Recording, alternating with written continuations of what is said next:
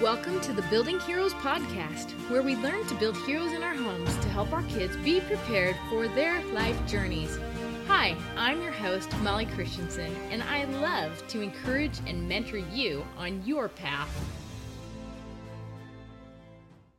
Hey everyone, this is Molly Christensen with the Building Heroes podcast. And this is episode 31. And today I am so excited for our guest with me today.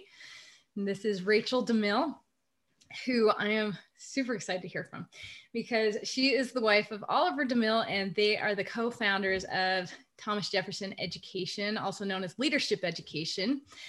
And I have loved what you have put out into the world for us to look at and think that this can't possibly work when we first hear about it. and then when you start implementing it, you're like, wow, this is actually really good stuff that can work. Like most true principles that we can't see how they're going to work at first. So I remember I actually went to my first homeschool convention in, say, probably the year, I think it might have been 1999 and my um, i had been thinking about homeschooling but i thought there's no way because i am way too disorganized. I don't know how to do this. So i went to the homeschool convention. I heard your husband speak. And i was kind of blown away because i was so new and i didn't know what was going on really. And he said something that popped out to me from his talk. I didn't get much, but he just said, read the classics, read the classics. And I was like, well, they're kind of boring from what I remember from my AP English class, but he had a pretty good case for me to start trying it. And so I went home after that and I started thinking about reading the classics just thinking about it, right? And I thought, well, I don't want to start reading some of these really hard ones like I did in AP English. So I started reading young adult classics and kids classics. And as I went along, I was like, well, these are actually pretty good books. I'm enjoying them, but I didn't really get it, right? So it really was more of a process, but that's kind of where I started on this path to learn more about leadership education. And then somewhere along the way, I got to meet you, and I was just so thrilled because I'm like, she's one of my heroes. Look what she does. Oh. She's so amazing. Anyway, so Rachel, thank you so much for joining us. And why don't you tell us a little bit more about yourself and your journey to down this path and how you came up with TJ Ed and all this stuff? Well, that's uh you're you're asking me to tell the story of my life. Let me see if I can it's too much. Let me sum up. okay, summary's good. Because it really has been the story of my life. And that's kind of the message of leadership education that your life is a story. And there's a there's a dramatic arc to it that depends on on you know it's, it's almost like have you ever seen one of those kids novels where you get to a certain place and there's a choice to be made and if you do this, you turn to page 63. And if you do that, you turn to page 72. That's that's the that's the path. That's the path of the hero. That's the path of leadership education, where we we have these choices. And we we in, in part it's self-determining. And in part, there's a there's a sense of a higher purpose that we are playing a part in. And in in, in my life, it started out as I'm the youngest of six kids. I have a sister who's four years older than me. And when I was I guess about 17, she got married to a, a, a professional educator and they decided to homeschool their kids. And I mean, I must have known what that was, but I didn't have any like form. To, I was 17. It was, you know what? I didn't care. but I watched the way their family unfolded, and and I had always wanted to be so close to this sister of mine, but the four year difference uh, was always a little bit of an obstacle. We were never in the same school at the same time. We never, you know, were running in the same orbit, but she meant a lot to me, and I always watched very closely. And as they decided to homeschool, and they had one daughter, two daughters, three daughters, ended up with um, seven daughters and then two sons and another daughter. So they've got 10 kids. Wow. And I remember seeing their family culture and how distinct it was. I'd never met a family like this, the way these girls were just best friends to each other, and the way th- there was just this comfortable familiarity between the parents and each other, and the, the parents and the kids. And there was like a peace and a harmony in this family. I thought, wow, I want that for my kids. I want that with my husband. And it's not that my own upbringing was turbulent. I had always thought I had kind of a charmed childhood, but like every kid, you analyze what worked for you, what didn't work for you. And I saw something in my sister's family that was just something. She had the special sauce. And I'm like, how do I get that? And then uh, met Oliver, we married, and obviously that's a whole nother story. But in the course of um, him traveling and speaking, we were in San Diego and, and for him to do a training at a, at a school there, a private school. And they arranged for us to stay with a family who had children in the school. And we became fast friends. Now, this family at the time had, I want to say, six kids. And guess what? It was the same thing. I saw the, the the comfortable familiarity of these these kids. There's teenagers there's lots of them. And they liked each other and they liked their parents and they were kind of cool. And i'm like oh my gosh. These guys have the special sauce too. How, how do i get that? And, and i remember sitting in her this is the, this is the logan family. They still live close by to us now. Their kids are all grown and doing their thing but um, I remember sitting with Sherry and saying, Sherry, your your girls are like laying across your your they had one of those uh, sectional couches. And they were like draped these, these girls were like draped across each other like a litter of puppies. Just sitting there one was like braiding the other one's hair and the other one was i don't know massaging that one's hand. And they were just talking and laughing. And i'm like my mind was blown that there was these teenagers quote unquote that weren't teenagers. They were they were youth. They had i mean obviously they were immature in their way. I saw times when they were just spoke sassy to one another or where they didn't want to get their chores done. I mean they, they were just people right? But there was there was something special about their default position as a family. It was peaceful. It was harmonious. It was idealistic. And I wanted that. And I said to Sherry, What do I have to do? How can I have what you have? And at the time, I think I think I had two kids, possibly three. You know, they were, and my kids, my first three came close together. So I was only, you know, like two years into the, the parenting gig. And she said to me, Rachel, you're going to do just fine. You're going to have this. You're doing everything that you need to do, and it's going to happen for you. And over the course of the next few years, as Oliver was going through, he was in the Air Force at the time, he was in officer training, and um, he was working on his bachelor's degree. There came a point where, um, because of some health problems, he uh, was given a medical release from his contract with the Air Force. And at that point, it was like, now what? He had thought he had his whole career, his whole life planned out. And now all bets are off and it's time for him to decide something, a totally new plan. And so he he questioned everything. And together we we decided he he had been doing some private mentoring with um, a man named Cleon Skousen, who was a, um, something of a scholar and an author and a great speaker. And his focus was um, the principles of liberty. He was a historian. And it just really resonated with Oliver. He just felt like that was his mission. And so he came to a difficult decision to leave college, even though he only had 11 credits left to complete his bachelor's. He felt like it was getting the way, getting in the way of his studies. so yeah. he walked away from a, a dual scholarship with, you know, crazy high grades, lots of opportunities, um, you know, people who are trying to get him a uh, into Harvard, and just he had all of the you know great expectations, and the, the doors were were swinging wide for him.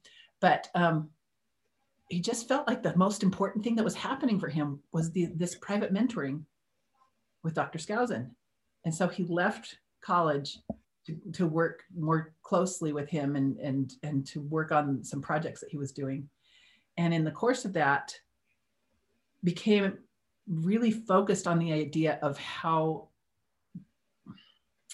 how really singular the founding generation was because they had so many people at the same time in the same place who were just really ready for their hero's mission. They were ready for the moment that call right? When when you know the the whole world was upside down and they had to be writing the the constitution and the declaration and, and standing up against the greatest power in the world.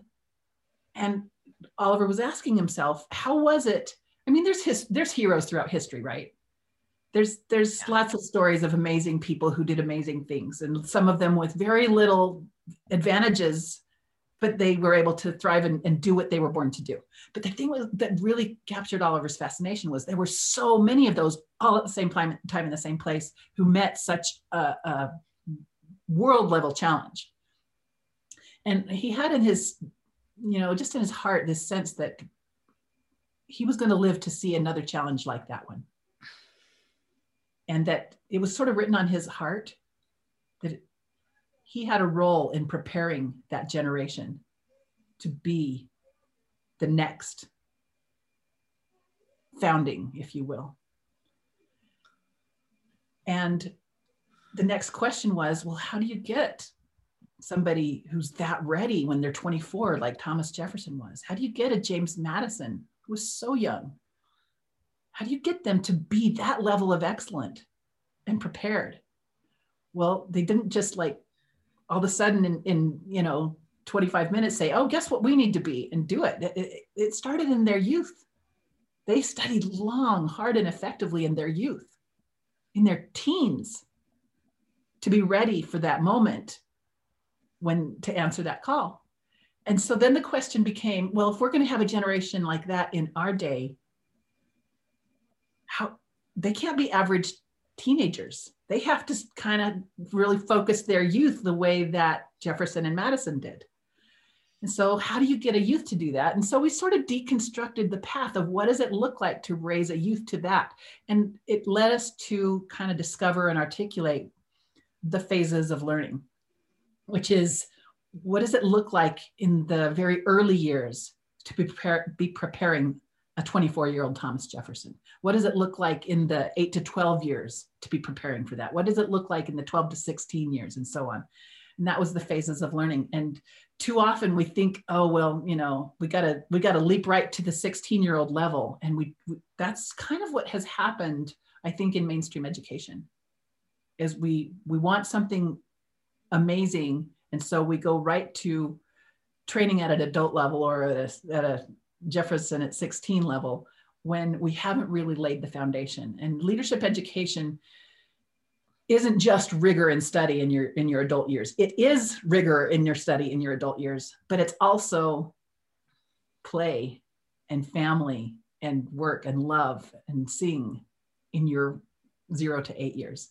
And so that's that's kind of the journey that that we've been on once we discovered the phases of learning and raising our own children and learning more and more of the application, it's become like this whole paradigm with things that are available for every age from our This Week in History project to the, the TJ Ed High to the Black Belt and Freedom for Adults. It's, it's every little thing has its expression for that phase of life. I don't know. Did that answer your question? Yes, I love that because I'm not sure I ever heard all of that story before about how you decided to start coming up with all of these principles.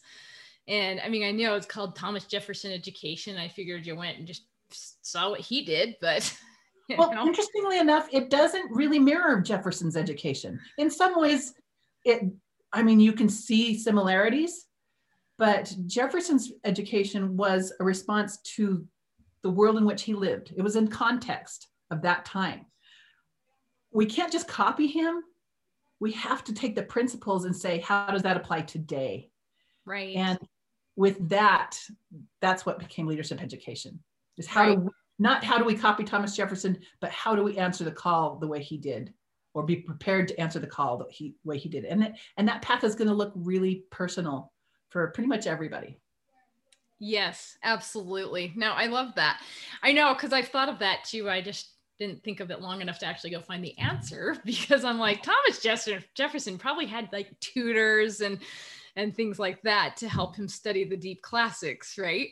And you know, he did have a mentor in his in his late youth. Yeah, in his. And, and for us as homeschool parents, sometimes we think, well, you know, we can't really get a tutor or a mentor to full time, you know, so it's us instead that, that can either find the opportunities for our children or lead the way ourselves. And so, but yeah, it, it is really all about, I mean, if I were to put it into a nutshell, it really is what you're saying at the beginning. It's actually being conscious in choosing your own adventure. Mm-hmm. That's that's what those books were called. I love those when I was a youth.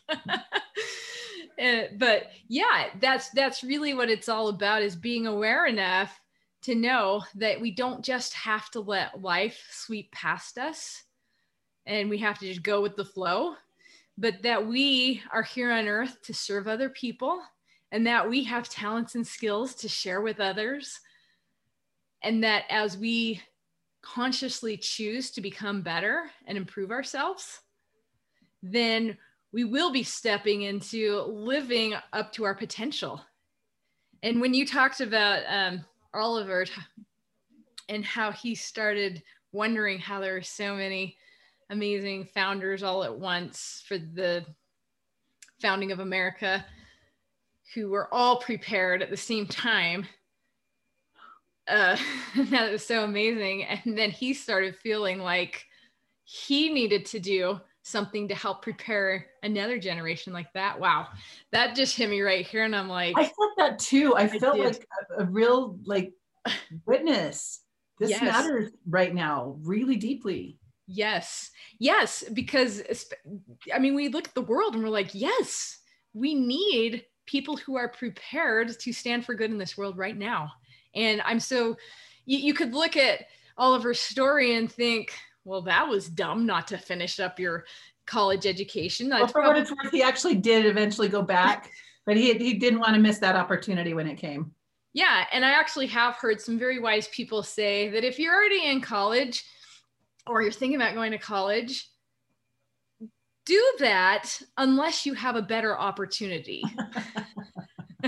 right? Yeah. So, I mean, sure, college is not for everybody, but sometimes people think, oh, I don't need college. And then they don't do anything better. Right.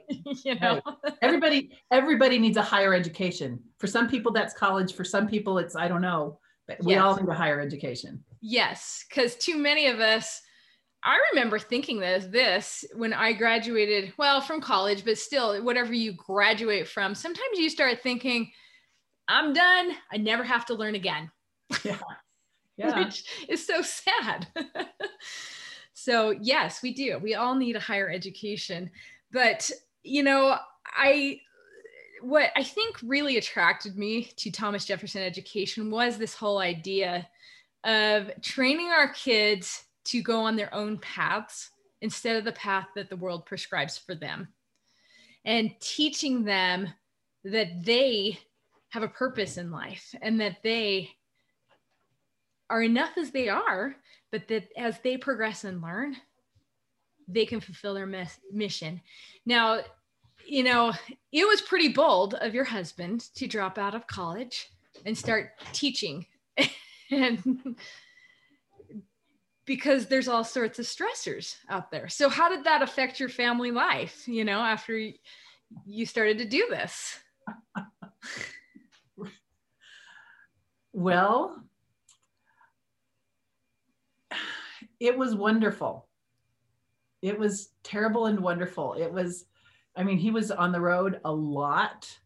And I remember, and sometimes I would travel too. And I remember, um, you know, with all of our little kids, when when dad would be going out of town and one of them would say, Why does he have to go? And I used to love to sit with the kids and say, You know why? And I'd explain to them that he was on a mission and that he had a purpose.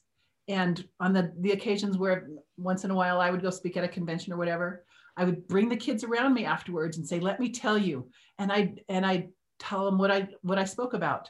And inevitably there would always be two or three people afterwards who would come you know with very tender feelings and share why it was important to them that they were there that day and what, what they took away from it and i would share those things with my kids and tell them you know what you're on a mission too. You're you're part of this. You're you're supporting mom and dad and doing what we were born to do. And and we're doing our best to help prepare you for the day when it's your turn to go out there. Now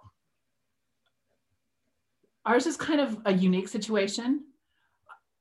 I don't know how I mean, you have to translate because not everybody's going to have a you know public type mission as it was ours to do at that time but we can still communicate to our kids that what we are engaged in matters deeply to us and what our very personal feelings are about it and what how how we're trying to make a difference and where we see that difference. Because sometimes it's in ways that are very tangible and it's and it's easy to say point at it and say look this is why my mission matters. And other times it's very um sometimes it's a, a, a spiritual thing. Sometimes it's it's it's other stuff. You have to look for your own metrics to be able to communicate this is how i know this matters. And being able to include our kids in that whole process even though they were very young they had a they had very reverent feelings about the sacrifices they were making. They felt like they mattered because you know dad was out doing this and, it, and and he was trying to make a difference in the world and their sacrifice was contributing to that. So um, ultimately uh, i mean he was speaking in stadiums of 16 20,000 people and you know wrote a new york times bestseller on freedom and in the process of all of it, we had some family tragedies that that really took their toll on him emotionally. We we have a son who had a traumatic brain injury from a car accident where my husband was the driver, and that plus, uh, I don't know, just some other other things just kind of weighed him down physically to where his body just kind of gave out. He he he became um, he, he ended up with an endocrine insufficiency that almost took his life. And uh, he's still not 100%. I honestly don't think he ever will be again. I think that that our new normal is just gonna we're we're fine with it. Where we're we're very settled in our our home with our little mini farm and and him being a very hands-on dad with the adult kids and our two that are still, you know, we have a 15 year old and 17 year old but it, it, like every hero's journey there's those little dramatic things where you have a choice to make and there's sacrifices that you're called on to do. But i can say that even in heartache and uncertainty when we're willing to embrace the peace it's there.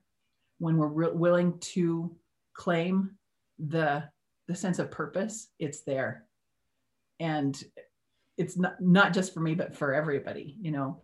That's having that sense of direction and knowing that it's it's worth it and it matters and you're you're doing the right thing. I think we all have a right to know where we stand if if our life is pleasing to god and if we are doing what we're supposed to be doing. Yeah i love that. I mean because sometimes i think that a lot of people think that people that are public figures or who seem to be living their mission or whatever have it so easy. But but you but that's the whole thing. The path is not comfortable. When you listen to that call to action and you act, it gets you out of your comfort zone so yeah. much. It does, it does. And because of the, you know, because of the level in which Oliver was operating for so many years, he's come in contact with a lot of people on that level who have a very public type mission. And I can attest, knowing their personal stories, nobody gets a pass. When you're out to make a difference, you will be opposed. When you yeah. speak, you will be misquoted. when you act, you will be persecuted for it. There are enemies to freedom, there are enemies to every worthy mission. And if you haven't yet been misquoted or mischaracterized, you know, either you will be or you're not actually doing your mission. so so why would anybody want to do it then? Because it's so worth it and it's right? really fun. and you probably just I mean, I know you do. You just because you're living in this mission I don't know what the word is that I'm looking for here is, but you're just living in this mission. You're in a zone. Yeah, you're, you're in, zone. zone. You have chosen your own adventure, mm-hmm. but you know it's the right one for you and you feel confident about it. So when the things do come up, you just you can deal with them. Well, yeah, and and there are times when I mean, you don't know where the money's going to come from for for your bills or you don't know when I don't know everybody's got their thing how you're going to deal with this child who's go, struggling with that or this health issue or whatever. It's all a part of it. It's not a distraction from the mission it's part of it. Somehow it fits and the answers come. They do they do. You know you told me we were chatting before the podcast and you brought up this idea of that you wanted your kids to be anti-fragile. Why don't you give me give that little explanation? Because I, I love the the picture this brings into my mind. Okay well um as part of our, our leadership education um you know offerings we have a thing called mentoring in the classics. And that's where there's a, a monthly title of you know a, a book that we cover and oliver records an audio introduction to it and i help him prepare a study guide and then at the end of the month, we have a family discussion of that title and re- re- we record that. And um, we've been doing this now for, this is our eighth year.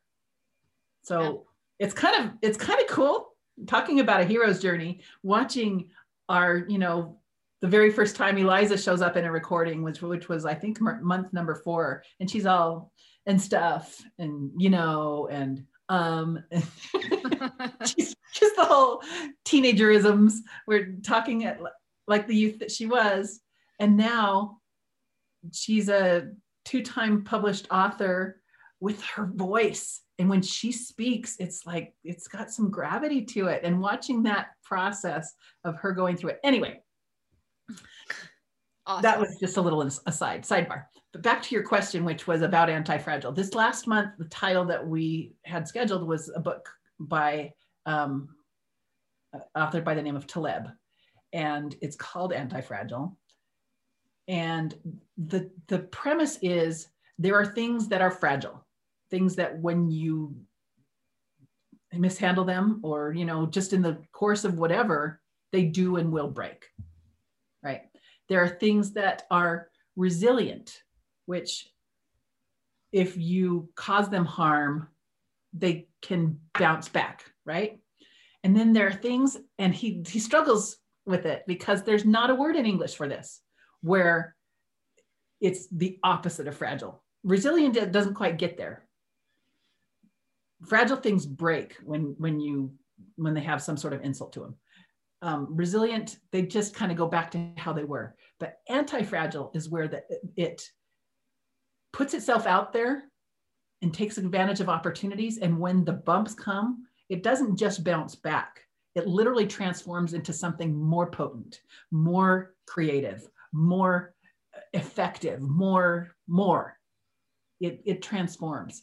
He uses uh, the some some examples from from Greek stories. There's the the sword of Damocles, which hangs over the man who wanted to be king and, and and that's fragile because anything happens and he's a goner, right? He's not coming back from that. then there's the phoenix, which you know rises up from the ashes as good as new, and that's the resilient one, the, the one that bounces back. And then he talks about the hydra, which you mentioned was kind of a bad guy, and okay, but but it's, it's a fun example where you cut off one head of the hydra and two more grow back every time you try to do it harm, it becomes more powerful. And so, yeah, I had this top of my mind when you were asking the questions of, of you know, what I wanted to, to how I wanted to raise my kids. Anti-fragile is it because these are challenging times. Our kids are going to be going through those those situations that are generational challenges, generational challenges, and I want my kids to not only not crumble under it and not just bounce back from it, but be the kind of people that others can say, ah, she's making it. He's doing okay. I can too.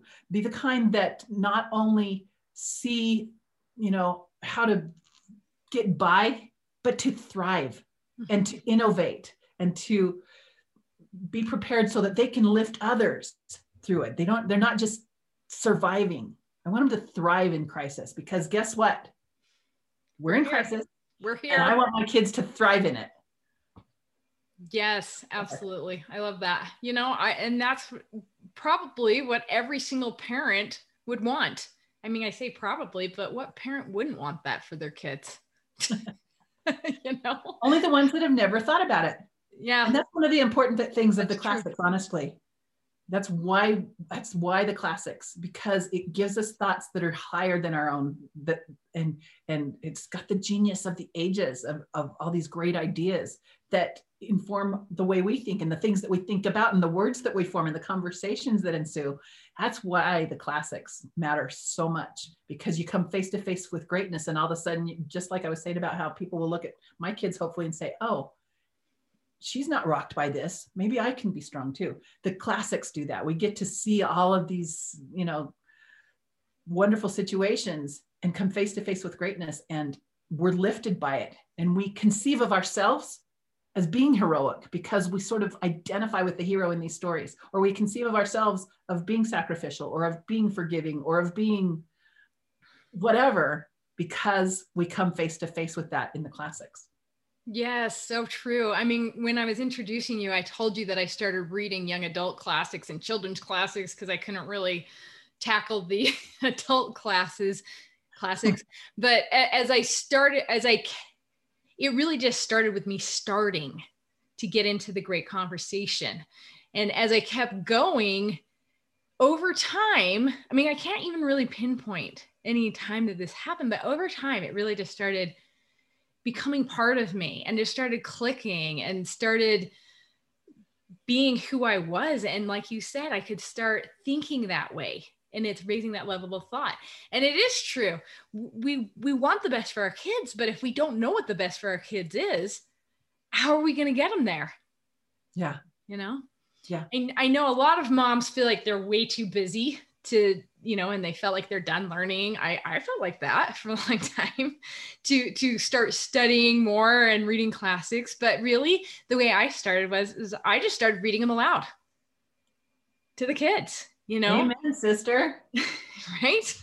It's not like it has to take extra you know? And then eventually i was like hey i can read in five minute snatches you know right? And now we can totally just listen when we're driving everybody all the time, too much sometimes, you know, in, in the car. There's ways to fit it in.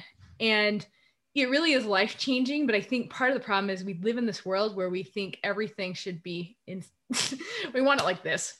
We want it instantaneous. And well, it really we, just we don't we don't own that we actually have choices. Yeah. We don't say, well, I could you know, turn off the radio and turn on an audiobook. Or I could, um, uh, I don't know, perish the thought, not have the kids in three different sports this year, but maybe just one. I mean, you, you do have, we all have the same 24 hours, right? We all have the same 365 days it's up to us to decide what do we value more. And sometimes it takes externalizing it and saying what am i choosing over this? And say do i actually value that more or is this just momentum? Or is this just me doing what i thought it was going to be like or being like my neighbors or and none of those are bad things but at what cost? If we really are valuing something else but saying too bad i can't have that we got to stop and say Can you not? Why not? And come face to face with that choice. Own, I am choosing this, not this. And if this is the right thing, then you need to switch it up and do whatever it takes to get back to this. And if this is the right thing, then stop pining over, oh, too bad I can't have that. Because no, if this is right, then yes, claim that and, and be solid and centered in, I chose this on purpose and this is what I want. It comes back to that choosing your adventure, knowing what is right for you and your family and just doing that and not letting the voices or the momentum or the guilt or the whatever derail you from really claiming the blessings that the opportunities that come from that choice. Yes yes yes. So true. So we're almost out of time but i did want you to just touch on maybe let's do this tell me your favorite principle of leadership education you had seven and then later you added an eighth is that right? Or am I mixing you up with Cubby? No, you did fine. The, the okay. seven keys of great teaching. There's actually even a ninth. oh, there's a ninth now. Wow. Go check that out. But yeah. yeah, yeah. Tell me, tell me your favorite principle. I actually probably could write them all down. And I remember one time you said, write all the principles down and the one you can't remember that's probably the one you got to work on that's a really great thought i better do that yes but yeah so so um tell me what your favorite one is and just give that to us in a nutshell. Say, um, just for clarity, you're referring to the seven keys of great teaching. Yes. And you can learn about those yes. on tjed.org when you click on about. Um, there are several that I think are powerful. The mentors, not classics. The pro, the, I'm sorry, mentors, not professors. Yeah. Um, classics, not textbooks. And the not is sort of a it's an operational word that, that, that doesn't mean to negate that of course there are textbooks that are, are worthy under certain circumstances and of course there are professors that are worthy under certain circumstances it doesn't mean never it just means where do we put it? where yeah. do we put our focus where do we put our emphasis yeah um, there's simplicity not complexity time not content um, but probably for me my favorite one i mean there's inspire not require which is a really powerful one and I I almost choose that one, but for me, it has to be you, not them. Mm-hmm. It has to be you, not them, because if I am doing what is mine to do, then I will not neglect to teach my children correctly.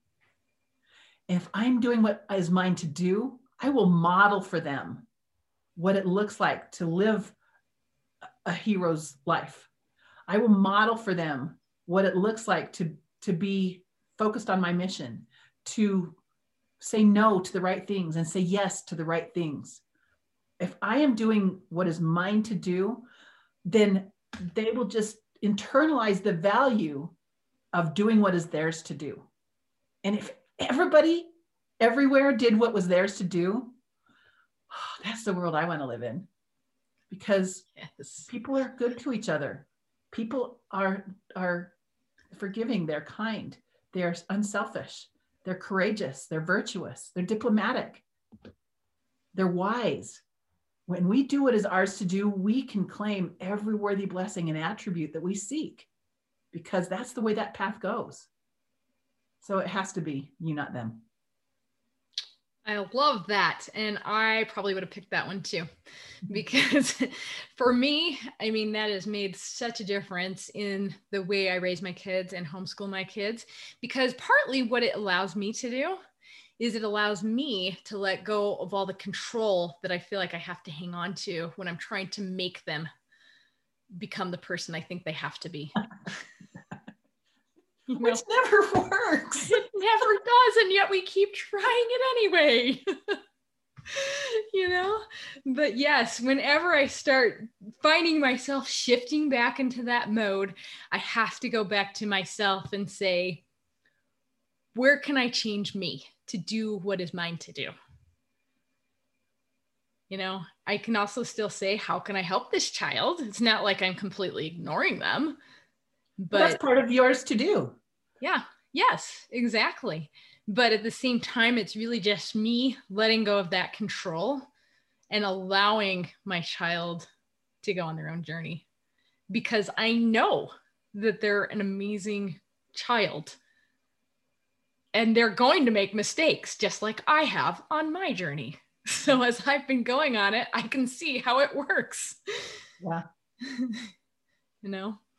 Well, I want to thank you so much for taking time out of your schedule to share your message because, you know, it really is encouraging to see how other people can go on this path and feel happy and feel successful as they move along. Because like i said you know i've always admired you and what you have done.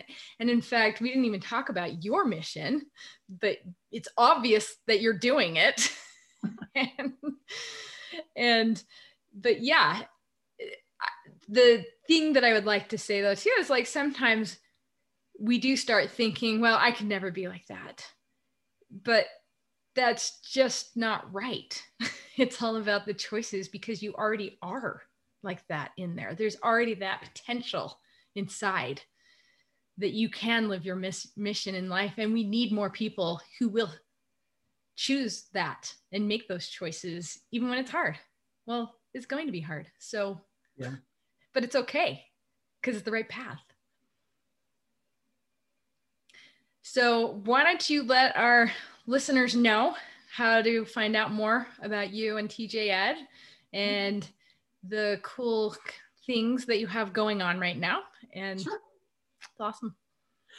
Um, first of all, our website is tjed.org. That's T like Thomas, J like Jefferson, ed like education. So tjed.org, not com. Mm-hmm. And there you can review our blog posts. There's a store there where you can see what products we have. We have lots of books we've written and some subscription products like I described with mentoring in the classics. Um, two things that I would say are really worthy of mentioning right now is the Freedom Convention is going on right now, and I'll come back to that. Um, my watch beeps. never had a beeping watch. I'm not sure if I can live with that. Anyway, um, so the the thing that I wanted to bring up first is uh, our TJ Ed High, which is a classical mentoring service for youth that really takes them right where they are and helps them become that Jefferson style student in their youth so that they're on track to transition into depth and mission phase. And TJ Ed High, you can learn more about that at, at tjed.org slash TJH. And a new semester is enrolling right now for, for the summer coming up soon. And it is, it has exceeded all of our expectations in terms of what is it, what it's accomplishing for the youth that take part. And my husband, who used to teach college courses, says that the, the third and fourth year students that he's mentoring in TJ Ed High are every bit the the sophomores and juniors that he used to teach at college level. It really is phenomenal. So that's one thing. Um, the other thing I wanted to mention is we currently have the TJ Ed Online Freedom Convention just went live a couple of days ago. It is all on, on demand for streaming and you can download the content so you can keep it and listen at your leisure have it on your little you know memory card and play it in your car or whatever put it on your phone. It is the message for this time. I mentioned that oliver's had some health struggles. I got to tell you i've never seen him as on, on fire as he is for this convention since the 90s he he was born for this. He was born for this time and he was born to deliver this message to this time. And i hope everyone will share it far and wide because it's optimistic it's practical it's solutions oriented it's deep. There's things that you're going to hear there that you won't hear anywhere else and it's going to make a difference. And i really hope a lot of people will participate in that. If you go to tjed.org just right there on the, the, the first splash page just below it there's a, a um, an image that you can click on to take you right to the convention details. Also, you can just go look for it in the shop. And if you're on any blog post, there's a little widget there that where you can click on it from there. So go check out the convention, join us there. And um, we mend the, the contact page pretty closely. If you have any questions I can help with, I'd be delighted to hear from you. Yeah, and I just wanted to add too with the Freedom Convention, it's not political. It's no. It's learning how to navigate these times of crisis and what's coming. And like you said, it is so hopeful. And one thing well, that and it is decidedly nonpartisan. It's our yeah. intention that people who love families and freedom link arms no matter where they stand politically, because that's the only thing that's going to be able to turn back the tide that is seeking to take away our freedoms. Yeah. Yeah. And I was going to say, too, one thing. Oh, I don't know if this is a spoiler. Go ahead. Go ahead. but he says in it, you know, we often hear the phrase, um, we don't want to waste a good crisis. yeah, don't let a good crisis go to waste. That that's the one. I knew I wasn't going to say that quite right. Don't let a good crisis go to waste. And we kind of think of that in terms of, you know, negative, like somebody's going to come take over, but it applies in the same way for changing the tide for more good, more freedom too. So I love that. anyway, so before we end here, do you, if you were just to give one piece of advice to a mom who may or may not be homeschooling, but wants that culture that you've been describing, that special sauce, what it, what would that advice be? I'd have to make it two things. Okay, we can do that. One is read the classics with your kids. And don't don't if you you find one that's boring put it down. Start in the realm of your delight. One of my favorite ones to start with with young kids is little house in the big woods or charlotte's web. Um, mm-hmm. you know there are others. In fact we have on our on our um, on our website under the resources tab look up classics because there are several recommendations there. Yeah. you can if you sign up for our newsletter you'll get a pdf that has scads of them based on you know the level of interest and including a bunch of math classics which a lot of people struggle on how to go there and anyway. Yeah so that's one. Read aloud with your kids. The other one i would have to say you know what? I, it would probably be the blank page brainstorm where on a weekly basis take a moment to ponder with a notebook and a pen on each one of your children individually and ask yourself, what is mine to do this week to be a blessing to this child? And it's important to note that it, it, should not take the form of a to-do list for the child. But this is actually a to-do list for me or for you, where it's, um, well, she's been begging for a set of calligraphy pens forever. And that, boy, what, what would that unleash if I actually got her those? or he needs help to organize his blah blah because his room is out of control and it's just so discouraging to him. So what if I helped him to purge this and organize that?